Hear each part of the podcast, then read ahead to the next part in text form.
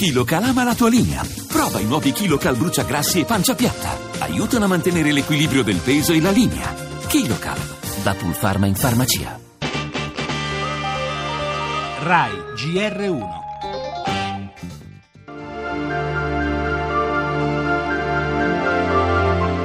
La ministra Guidi si dimette, Renzi condivide la scelta e accetta. In una intercettazione prometteva al compagno indagato a Potenza di far passare un emendamento per agevolare le sue aziende.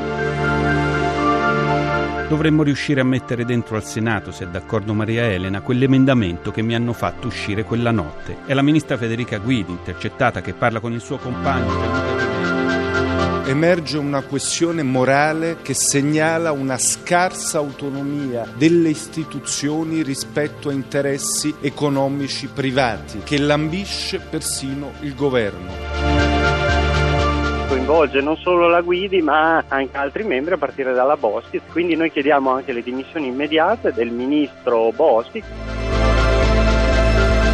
Intercettazioni sono un vulnus grave della nostra democrazia. Nei paesi civili, per esempio l'Inghilterra, non valgono come prova nei processi.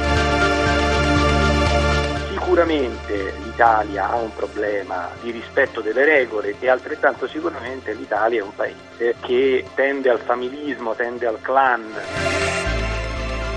Una ruota che gira e gira con stagioni e protagonisti diversi, ma che poi immancabilmente riporta la politica allo stesso punto, la questione morale. Al centro della bufera questa volta c'è l'ormai ex titolare dello sviluppo economico. In poche ore Federica Guidi ha fatto il fatidico passo indietro. Ma alle opposizioni non basta. Abbiamo sentito Scotto, Selle, Dell'Orco, 5 Stelle. Tutto il governo dicono è chiamato in causa, anche perché nelle intercettazioni c'è un riferimento ad un altro membro dell'esecutivo, la titolare delle riforme riforme costituzionali Boschi, già nel mirino per un altro caso, quello delle banche. Fuori dal coro spunta la voce di Berlusconi che richiama l'attenzione sull'uso delle intercettazioni, sullo sfondo l'imminente referendum sulle trivelle e la corsa alle amministrative. E soprattutto le riflessioni del politologo Giovanni Orsina. L'Italia ha un problema generale di rapporto con le regole e di logiche familistiche. Probabilmente la politica ne è la manifestazione più eclatante. Ancora nel nostro giornale la Confindustria divisa elegge per un soffio il nuovo presidente Boccia, terrorismo, la protesta dei poliziotti di Bruxelles per la sicurezza, Salà verso l'estradizione in una Francia attraversata dalla dura contestazione alla riforma del lavoro. Caso Marò, forse uno spiraglio per il rientro in Italia di Salvatore Girone, cultura in lutto per la morte di Zaha Hadid, l'architetta delle linee curve, e di Giorgio Calabrese, autore di Esse domani.